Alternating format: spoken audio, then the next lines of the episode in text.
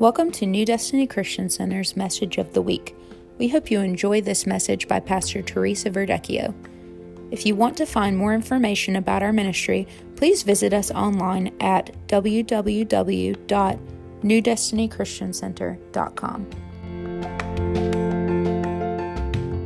At my house. And so, you know, when you recognize, it's called the law of recognition. When you recognize what God is doing in your life and where you're at, amen, you stop looking elsewhere. The grass is not greener on the other side. It still needs fertilized, it still needs mowed, it still needs maintained, amen. But uh, I, I, I, well, I was talking to a few people because I know some people, they're kind of like revival chasers, okay?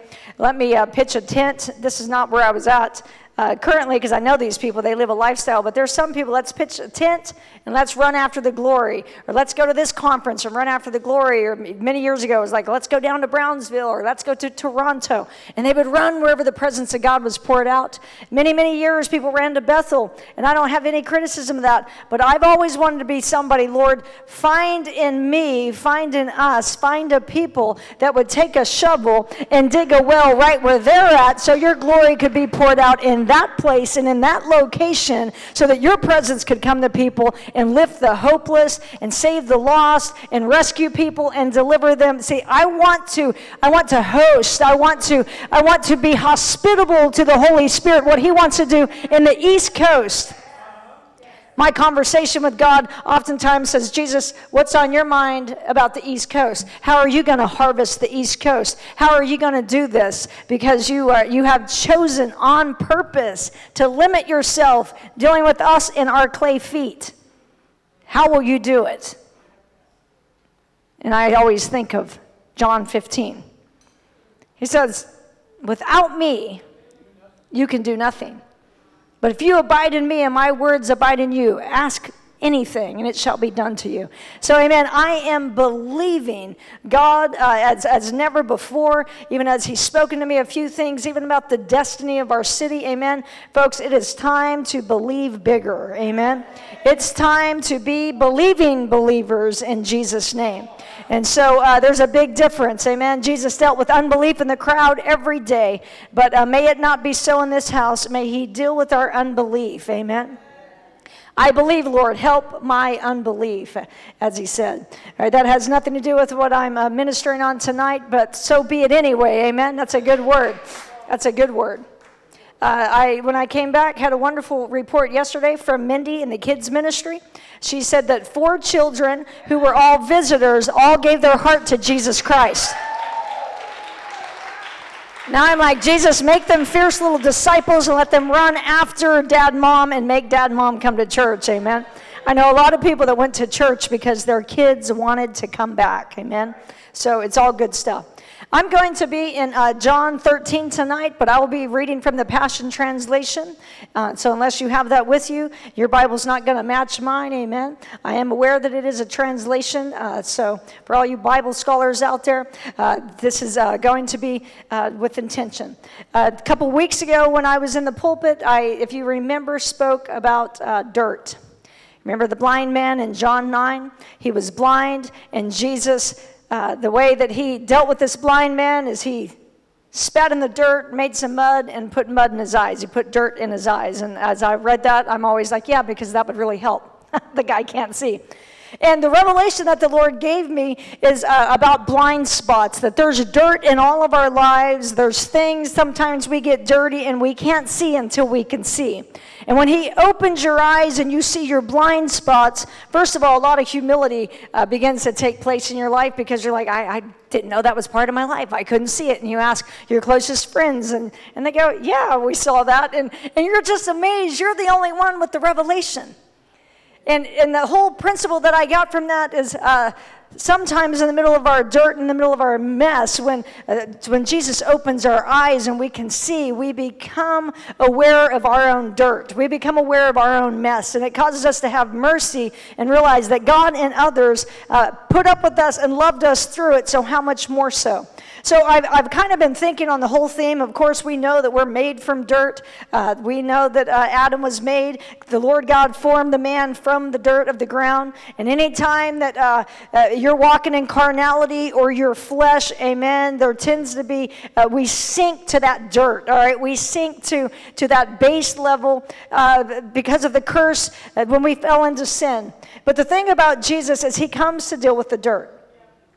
He comes to help us with our blind spots. He puts people in our life. He, uh, he has people in your life that when you're getting ready to, to cross over, have you ever went to change lanes and you looked and a semi was there, but when you looked in the mirror, it wasn't there? It was in your what? Blind spot. All right, and have you had, ever had somebody in the car that saw it? You know, maybe they're a, a nervous Nelly and they're looking around for you because they know you're going to change lanes and they're like, no, no, no, don't go. Uh, and then you didn't go, or you don't even know why you didn't go. I believe that's oftentimes the Lord protecting us from us. Amen. You should pray every time you get in the car. You want to know what my prayer is? Lord, protect me from others and protect uh, them from me. It's two way prayer, right? We're all out there trying to get somewhere. Let's not bump into each other and have to exchange information. But there's a blind spot, and sometimes you go to do it and you don't know why you didn't do it. Something kept you. I believe that was the protection of God, and it, it would have been catastrophic had, had, had you changed lanes because you couldn't see what you couldn't see. And we all have blind spots. It is the proud person who doesn't think they have blind spots. It's the proud person who says, I can see, when we all have a measure of, of blindness or dirt in our eyes. Why? Because oftentimes that dirt is there to create a dependency on God. And this is the fun part on others. All by myself. I pastor the most amazing independent people on the face of the earth. Why? Because I've been an absolutely amazing independent person. All right, so I get it. We're all in this together. And so as I was thinking about this whole thing, you know, I'm like, Jesus, sometimes we wake up and we realize we have dirt in our eyes. But that dirt in our eyes helped us to see. You created a miracle out of it. Oftentimes, where the devil has made you dirty or where he's defiled you, if you will press into God and allow him to do a work of deliverance and totally set you free, the very area that the devil defiled you in, you'll stand and you'll defy devils in the name of the Lord Jesus Christ because he will give you victory and freedom and you will have authority in that area that once defeated you. I don't believe we have to live in a bunch of fear, but I do believe that we have to live wise and we have to live sober in these present evil days. The Bible says in Titus, For the grace of God has appeared, teaching us to deny all ungodliness, unrighteousness, to live soberly, righteously in this present world. Grace gives us the ability to live soberly and righteously. It gives us the ability to live in right standing. It gives us the ability to not live in sin, but to live above sin and, and beyond sin and to overcome sin, as Romans 6 says, For sin shall have no dominion. Amen. If sin has dominion in your life, if there's dirt and it's like an encasing stronghold, the good news is in the mighty name of Jesus, you can be free. You can be set free, but you can also be made free. Who the Son sets free is free indeed, but He also makes you free, all right? That is when you walk out your deliverance. That is when you walk out your freedom. That's a difference between willpower. Anybody ever have any kind of addiction, whether it's to drugs or alcohol or food or sex or gossip or whatever it is, right? And you ever said, I won't do it anymore? How'd that work for you? 100% failure, right? Because eventually your will caves. But freedom in Christ Jesus is he goes in, he deals with the devil, he gets him completely out, and then he fills the Holy Spirit, he places the Holy Spirit in that once defiled, dirty place, and the Holy Spirit takes up residency. And the Holy Spirit is kingdom, joy, righteousness, and peace in the Holy Ghost. All right, so that's just a preview. If you missed that sermon, I would encourage you go back two weeks from tonight. I believe it was I want to say the 30th, something like that. Uh, June 30th or July 1st, I cannot remember. And you can watch that on, on Wednesday night. Uh, but tonight we're going to be in John 13, and I'm going to continue this theme. All right, it says in the Passion Translation, and it should be on the screen for your benefit, but I'm going to read it here out of the Bible. It said, Jesus knew that the night before Passover would be his last night on earth before leaving this world to return to the Father's side. Like you realize that's our journey. We got to get through this world to return to the Father's side. And that's why when uh, the Bible says we need to work out our own salvation with fear and trembling, I'm saying I'm looking around in 2021, there needs to be a little more fear and trembling working out your salvation. Amen. This stuff that Jesus is just fire insurance and you can accept him as Savior and not as Lord, I don't know that I'm buying that when I read the scripture. Amen. So may the fear of the Lord come and, uh, and help us to work out our salvation. I was just talking to somebody today. It's a little side note, amen. Colossians 3 tells us that we have to be translated from the kingdom of darkness to the kingdom of light. That there actually has to be an adoption process, there has to be a regeneration. You literally do have to go from being spiritually dead to being born again and born new, from an old wineskin to an uh, to a new wineskin. It, it, there literally has to be fruit and proof that you are the Father's kid.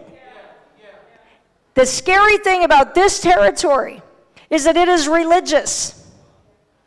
The ruling demonic territorial power is religion. It says, go to church and perform and do this. And you can do that and not have relationship. You can do that and not be born of the Father. You can do that and not have the divine seed of God or the divine sperm is what that literally means in, in 1 Peter of God making you his child, being born again, translated from spiritual death to life.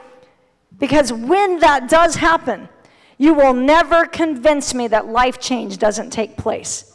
Because, see, when you're really truly born of the Spirit and the life of God is inside of you, though you may struggle and some things may be hanging onto your flesh, you don't feel quite right when you go to engage again. And then when you try it a second time, you get even a little more convicted. And you can sit there and, with the spirit of religion, if you've only had a religious experience, you can say, Well, I'll just go to church and I'm going to ask for forgiveness, or I'm going to tell somebody behind some, some wall.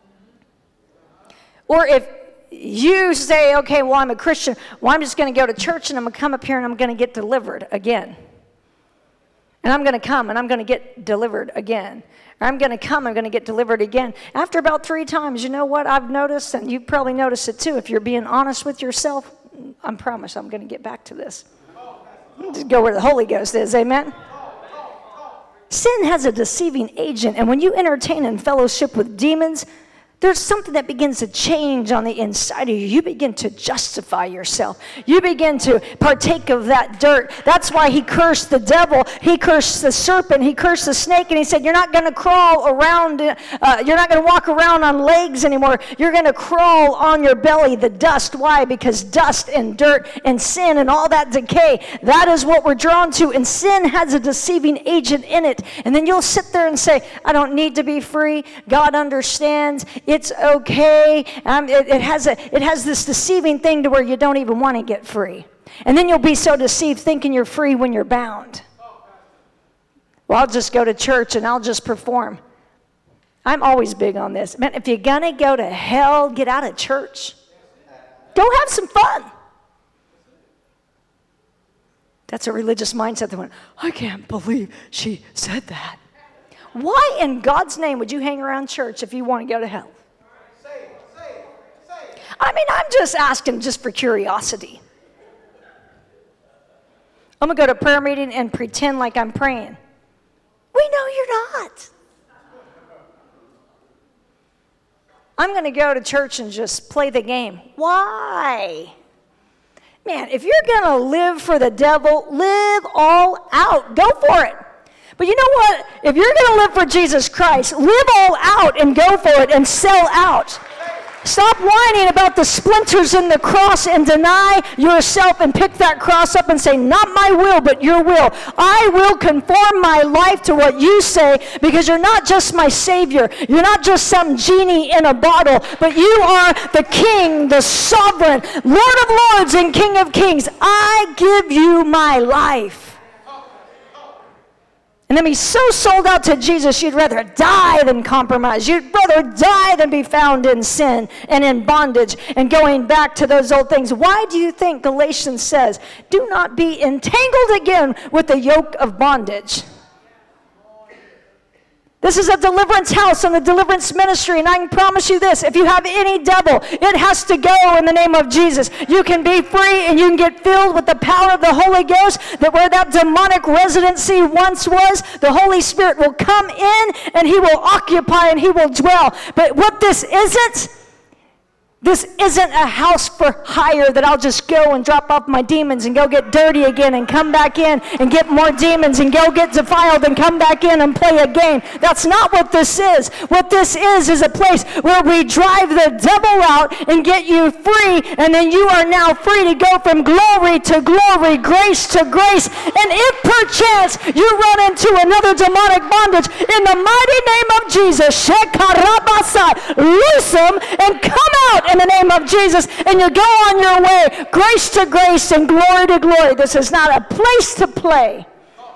The anointing destroys the yoke of bondage, and it is coming to dismantle even the religious mindset that makes you orphans rather than sons and daughters.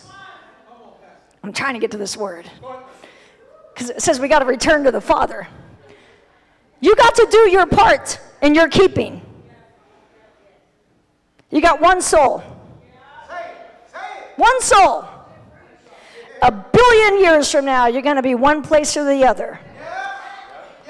Get over your people pleasing, coddling. I care what you think and not what my Savior thinks because I'll go to Him and ask for forgiveness while I disobey Him because I care too much what you think. You got one soul.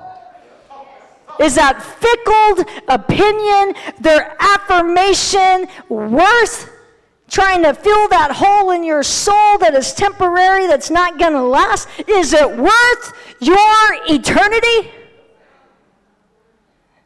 No. No. May we die to people pleasing. Jesus, I couldn't serve you because I was afraid of what my family would think. Well, my kid said, I'm like, wait, what? That wasn't even tongues. That was just like, oh my gosh, let me catch my breath. Your kid said, what? Like, like you're the parent, right? When did you become subject to them? My kid said, I'm like, I made you. I birthed you. I'll apologize to you if I get it wrong, but I will never be dictated to by you. Can you imagine standing before him on that day? Well, I had great work for you to do. I had souls attached to your life. But you were so busy running around trying to fill the holes in your soul with all the substitutes and the cheap, false idols and gods that you didn't get it done. And then if he says, well done, like what's he say? Half done, thou good and faithful servant. Enter into thy joy. You want well done or half done. So Jesus knew he's going to go back to the Father. All throughout this time with his disciples, Jesus had demonstrated a deep and tender love for them. You know, when you go deep with somebody, what's typically deep? Stuff, right? John May, he deals with septics and sewers. Stuff sinks. When you get deep with people, realize it's going to stink. Very few people have what it takes to go deep. And it says, and Jesus went deep with them. He loved them tenderly and he loved them deeply. Why? Because Jesus can handle your deep stuff. The stuff you try to hide, the stuff you try to polish. He knows it's there. Psalm 139 there's a book written with all your days in it before there was one of them. So before you lived your day, he already read your book.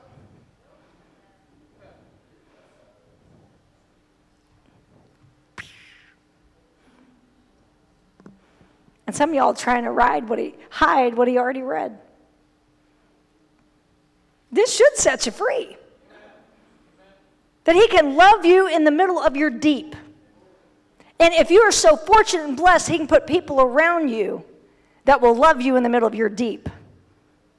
I've, had, I've been blessed to have a few people like that in my life, and I thank God because you know what? When you get deep, it stinks. I've had the wonderful privilege of being around my husband and all these construction guys when they hit something deep. And they scream like I do, and I'm not saying they sound like girls, their voice is a little deeper, but everybody yells at the same time. Ah, what is that? It's the deep stuff. The stuff that makes you hurt, the stuff that makes you cry, the stuff that makes you want to hide it, the stuff that makes you want to deny it the stuff that makes you want to ignore what's really, really deep. And I just don't think the days we're going into surface is going to cut it. Good teaching. says, and now, Jesus demonstrated a deep and a tender love for them, and now he longed to show them the full measure of his love. Isn't this interesting? Like, I've been loving you, but now I'm going to show you a full measure. Before their evening meal had begun, Christians always seem to eat, the accuser had already planted betrayal into the heart of Judas Iscariot, the son of Simon. Isn't that amazing? Satan, the accuser, planted betrayal. Don't listen when people accuse. Why? It's a seed of betrayal. It said, Now Jesus was fully aware that the Father had placed all things under his control, for he had come from God and was about to go back to be with him. So he got up from the mill and took off his outer robe and took a towel and wrapped it around his waist. Then he poured water into a basin and began to wash the disciples' dirty feet and dry them with his towel. Here we have this theme of dirt again dirty feet. A couple weeks ago, it was dirt in your eyes. This week, it's dirty feet. And if you know about ancient Israel, obviously they would wear, have sandals and they walked all day in that terrain. And uh, just walking there, I know for a fact, I've had sandals on, I've done it in sneakers, all right? It's dusty, dusty, dusty. So Jesus says, I'm going to wash their dirty feet. but when Jesus got to Simon Peter, he objected and said, Let me know if you relate to Simon here. I can't let you wash my dirty feet. You're my Lord. I can't let you deal with my dirty feet. You're my Lord. I got to hide it from you. I can't allow you to do this. You're above this. You're the King of glory. My feet shouldn't be dirty. I'll take care of my own dirty feet. I've got this, Jesus. I'm the exception to the rule. Wash their feet, not my feet. I won't let you wash my dirty feet. Will you allow Jesus to wash your dirt? Or is the salvation of your soul enough, but all that dirty stuff that clings to you, all those places you walk that are filthy, that make you dirty? Jesus replied, you don't understand yet the meaning of what I'm doing. But soon it will be clear to you. I can't let you wash my dirty feet. You're my Lord. And yet, look at the humility of the Lord. I don't know what it is about Jesus, but he's attracted to dirt. He's attracted to sin. He's attracted to demons. He's attracted to sickness. He's attracted to disease. He's attracted to the people that are rejected and outcast. He's attracted to the leper. He's attracted to what we are not attracted to. He's attracted to our condition when we would rather ignore our condition. And this is the sovereign King of glory that disrobed himself of glory and humbled himself and became a man and dwelt among us. This is the God man saying, I want to wash your dirty feet. And then Peter, because you always have the proud disciple and the person you just thought of, it's because it lives in you. And that's why you thought of them. You only see in others what lives in you. In case you didn't know that. Jesus replied, You don't understand yet the meaning of what I'm doing, but soon it will be clear to you. I've walked with the Lord enough to know that's typical. Afterwards, I go, Oh, I see. That's why it's faith. So Peter looked at Jesus and said, You'll never wash my dirty feet. Never. What is your never with Jesus? You'll never wash my dirty feet. Never. Where's your keep out sign? What do you have handled in your own independence? I don't. I realized in my own life I didn't have keep out signs. I had like electric fences, high voltage. And the Holy Spirit, being such a gentleman, never transgressed that area. Here is the scary thing about God He will never violate your will, He'll let you remain the same. And if you choose not to grow, even if you choose not to let Him deal with your dirty feet, guess what? He won't. Sometimes we blame circumstances, people, and even God about being stuck in our destiny when it's simply because we've told him, You will never wash my dirty feet. Your own choice has got you stuck. In the meantime, you're miserable, cranky, you become critical, judgmental. Look, if you grew up in church, there's a few things you got to guard against. And that judgmental religious spirit's the thing that'll take you out, it'll keep you stuck in quicksand. You'll just move faster with religious works and you'll still be stuck. Jesus, you'll never wash my dirty feet. Never. But Peter, if you don't allow me to wash your feet, Jesus responded, then you will not be able to share life with me. I respect your choice, but your choice comes with a consequence. Either give me your dirt and let me wash it and let me deal with it, or you won't share life with me.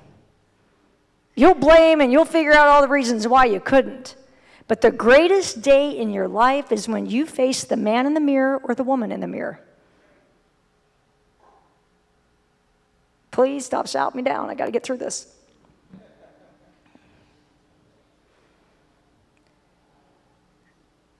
And then Peter, being the all or nothing extremist, do I have any of those in the room? I, I could raise both hands, but then you can't hear me on the mic. All or nothing people? God help us all. Lord, in that case, don't just wash my feet, wash my hands and my head too. He goes from I'm not in at all to I'm all in. Jesus is like, ah. Hey, Pete, you already had a shower today. You're clean. I just need to take care of your feet. Look how dusty they are.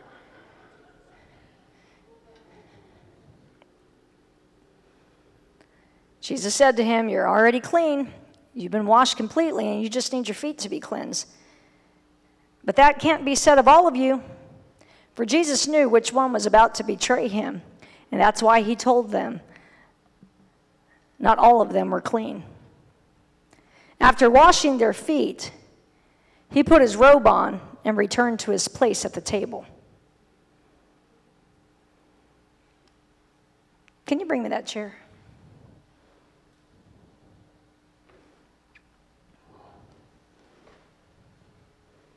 Well, let's do it right here, right here.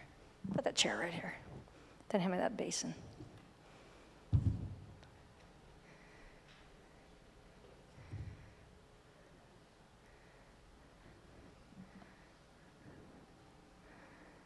Michael, come up here.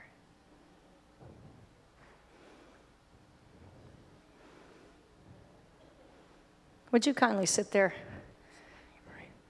I know I said your name right in case your mom's watching.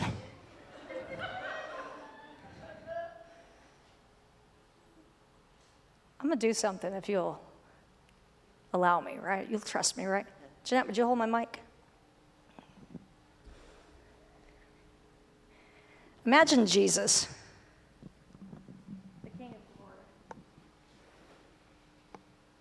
I could have picked someone with smaller feet. These guys got boats in this little tiny pan. Imagine the King of Glory. He disrobes himself and he, yep, he humbles himself and he says, I'm going to wash the dirt off your feet. So glad you're clean because it's just sock fuzz. But Jesus sat there and he literally, the form of a servant, washed their feet. The King of glory, like he sits at the right throne of the Father. He was at the beginning of time. It's the Father, the Son, the Spirit. They were in the council room and they planned your life and your destiny and your purpose. And he knew that we would be stuck in this earthen tent and that we would walk dirty roads and there would be things like Peter was full of pride. Jesus knew. Peter was going to face the biggest test of his life and that Peter was going to betray him. And so he washed the filth of Peter's betrayal before Peter ever did it. Because Jesus was keeping his own stuff right. Because he knew it was the last night that he was going to be on the earth. It says, after he washed their feet, you can stay there. It's a good young man. After washing their feet, he put his robe on and returned to his place at the table. And he said, Do you understand what I just did?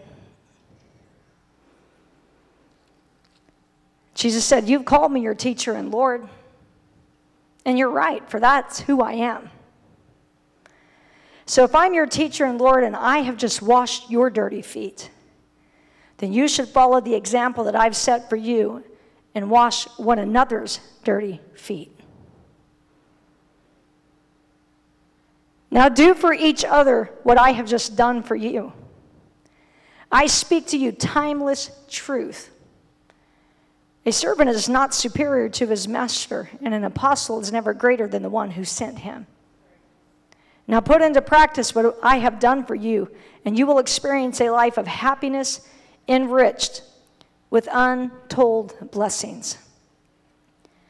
My question tonight is if you won't even allow Jesus to wash the dirt off your own feet, and He's bringing in a harvest,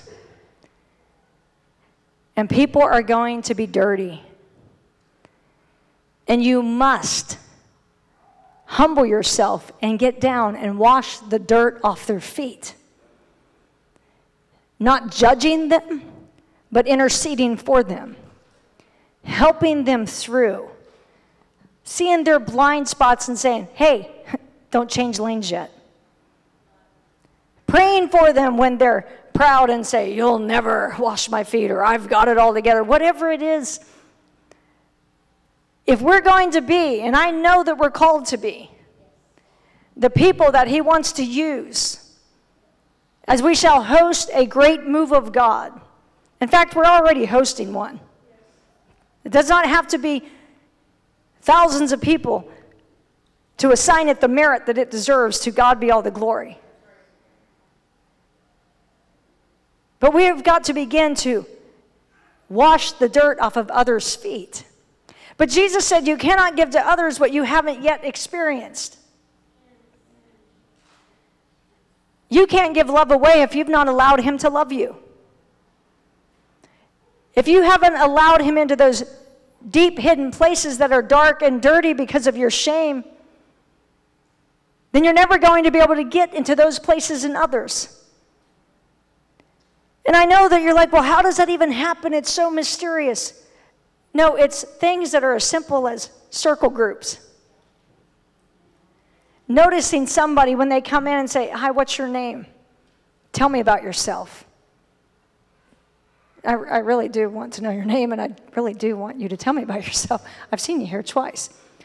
It's noticing people, not noticing their dirt, noticing them and saying, You've had a few birthdays, but God's purpose is about to come out of you. The reason you're put on the earth, the reason you're still here. It's getting in there and freely as you have received, freely giving. But you know, I'll be honest with you, if you haven't yet dealt with your own deep, where the sewer is, where everything stinks, because you got that, uh, I just got to keep it together, religious, Jesus, you're not going to wash my feet. I love you, but you're not going to wash my feet. You know the rest of what happens. You got to have your seat. Thank you.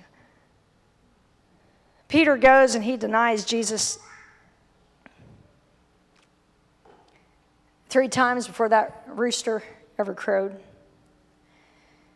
Satan had entered Judas, and he went and he betrayed Jesus to the religious Pharisees and Sadducees.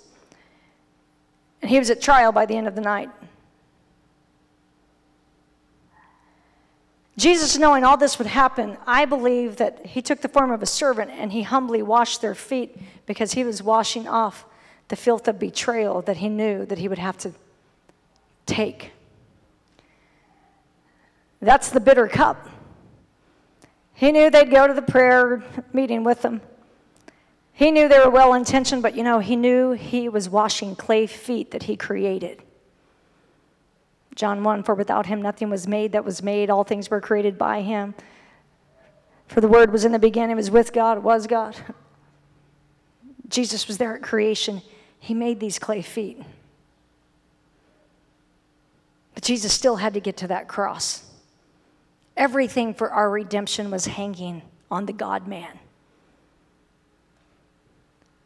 And if Jesus had to take these steps in humility to wash himself of the filth of betrayal and to posture his heart, the closest people that he poured himself into for three and a half years, they would betray him, they would all run, they would all scatter.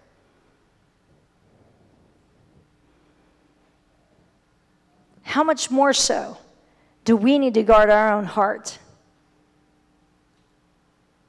Because days are coming, people you thought were true north, you ride and die, all that stuff. Everybody says on Facebook, I'm like, yeah, right. People say it, that's when you go, hold your breath.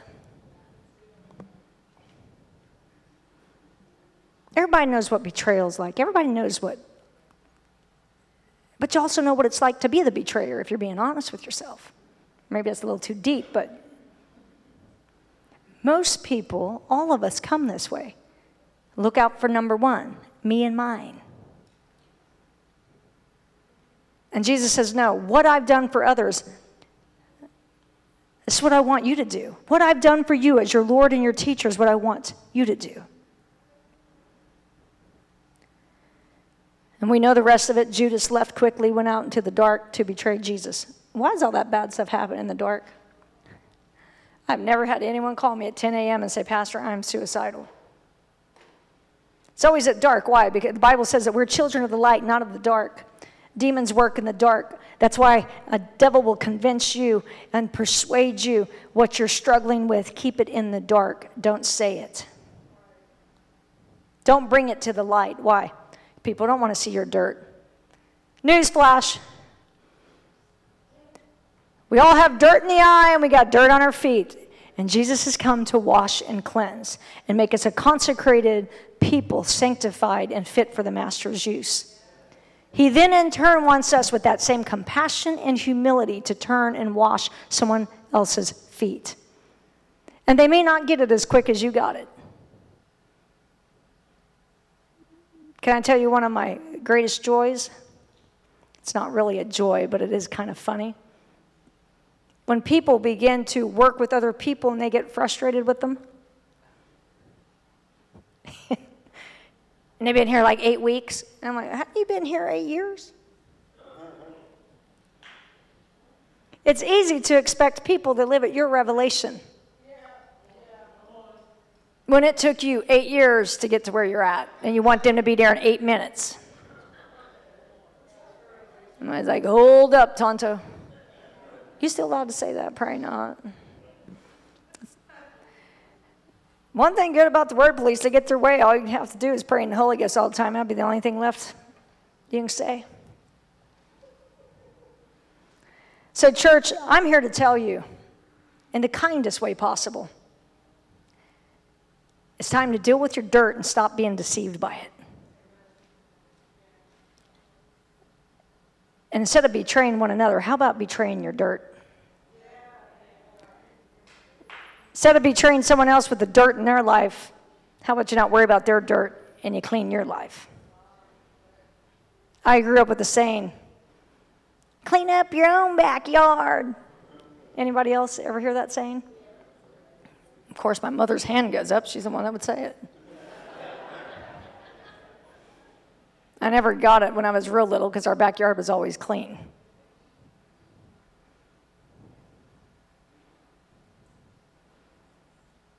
See, when you clean up your dirt, well, actually, you got to come to Jesus, let Him clean up your dirt. You ever try to clean dirt and you made it worse because you didn't have the right product? Who has ever tried to attack a dirty window and you ran out of paper towels and you didn't have like the stuff and you made it worse? You're only going to make it worse. You're only going to drive the addiction down further. You're only going to try to behave harder. You're only going to try to sneak around more stealthily. It just doesn't work. You got to let him clean you up. And then you know when he cleans you up, you're probably a little more enjoyable to be around. You know why? Well, for one, when it rains, you're not going to drown because your nose is finally turned the right side. Some of you will get that tomorrow.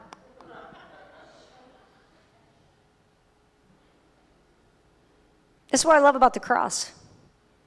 Doesn't matter how much you've climbed in the realm of education, social status, money,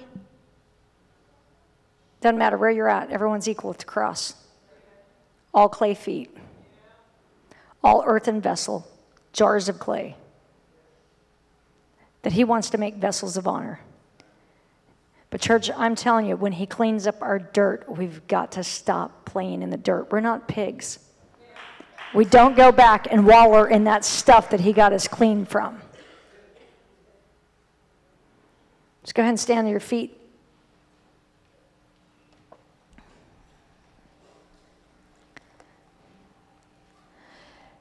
As I was praying on the plane back from the West Coast to the East Coast, one thing I'll say is I was with, you know, around 800 people. The majority of them were women, but it's because it was a women's conference, but there was at least 100 men there, 50 men, something like that, I don't know. And I said, You know, God, I long for the day and I celebrate the day that on the East Coast, 800 people would be on a lawn all day, some under a tent, some outside, for 13 hours because they were so hungry for you, Jesus. Without coffee. Kia had to really dig deep in Jesus. But we found some, amen. Favor found us some because they were hungry. They had dirty feet. They're just like us, they're just hungry. Have you ever set out 18 hours, 13 hours, I mean, outside in the sun, listening to preacher after preacher because you were hungry? Now, if you've been to Africa, yeah, you could probably say yes. And when I was flying, he said, when you go back, I'm going to do something different in your in the ministry. Of course, I've talked to pastor about this. He said, "You carry a deliverance anointing. I've given you a gift. It's not my gift; it's His gift. To the best of my ability, I try to steward it, and I'm still growing and learning in it. But I absolutely know that when that anointing comes on me, demons have to go and they have to obey the Lord, especially when you don't want that thing." And it was actually something that a couple people had said, and then the Holy Spirit, what they said, it hit my spirit, and the revelation came. He said, I want you to go back and I want you to tell the people get free and stay free, live free. And due to very, very strong global territorial spirit, that is the occupying spirit of this territory, the spirit of religion. And you know what I'm talking about. Where you go once a week or whenever you go and you just say, Forgive me for I've sinned, blah, blah, blah, blah, blah, blah, blah. Religion produces orphans. And it's a merit system based on performance. And it's you having to become good to get right again. And that's just not the gospel, folks. Here's the simple gospel it's so scandalous, it's not fair. Jesus became our propitiation, which is a fancy word for our sacrifice, our substitute. The Lamb of God that all the sins of the world, all of my sins, all of your sins, everyone that has ever lived was placed upon him. And also the sins that we will commit, even striving not to. And God poured his wrath upon his son because God is a holy God and sin cannot stand in his presence. The holiness of God, the justice of God demands a payment, and that payment was the blood, the lifeblood of his son. Jesus did not come to save you from the devil.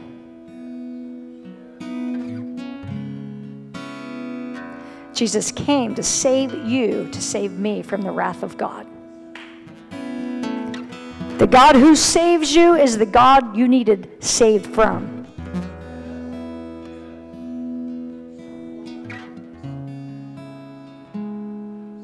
God poured his wrath down upon his son. He turned his back. And that is the one thing Jesus couldn't handle. That's the one thing he couldn't anticipate because he is God and he's been in the presence of God. He is the Son. And he screams out, My God, my God, why have you forsaken me?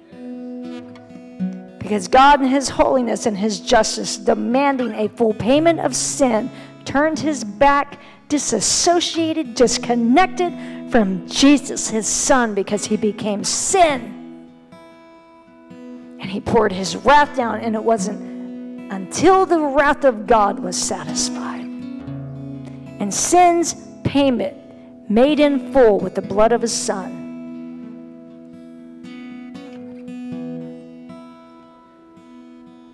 that it was finished.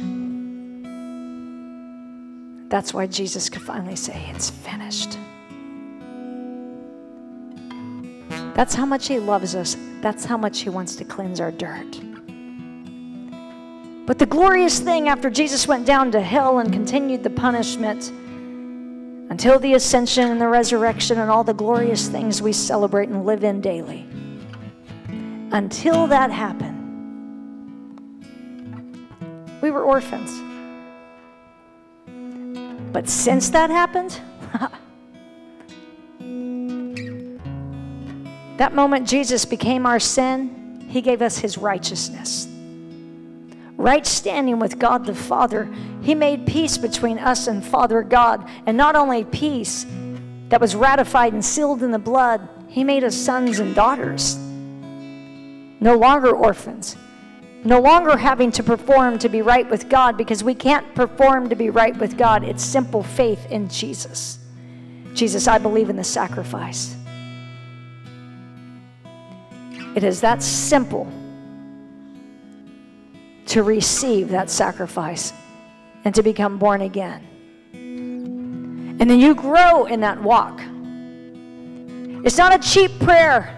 I'm going to pray this prayer and then I'm going to go live like the devil in all my sin. No, you didn't get it, sweetheart. That's not what it is. You got religion. There is a life change because there is a nature change because you've been born from above.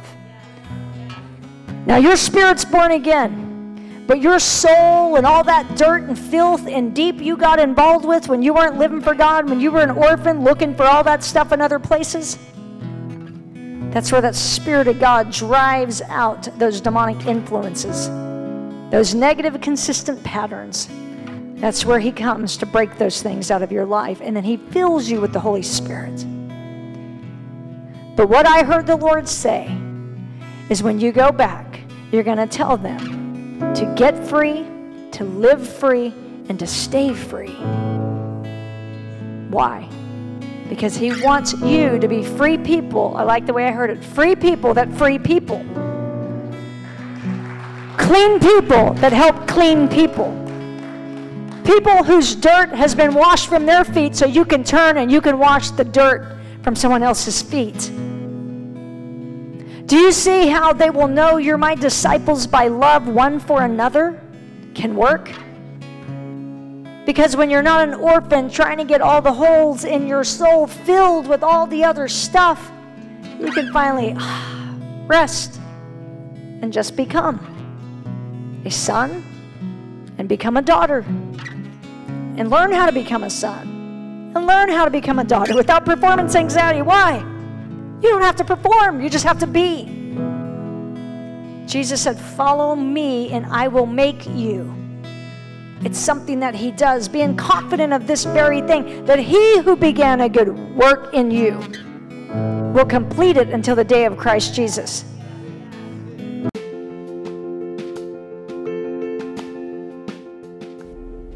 Thank you for listening to this message by Pastor Teresa Verdecchio of New Destiny Christian Center. If you'd like to learn more about our ministry, please visit us online at www.newdestinychristiancenter.com.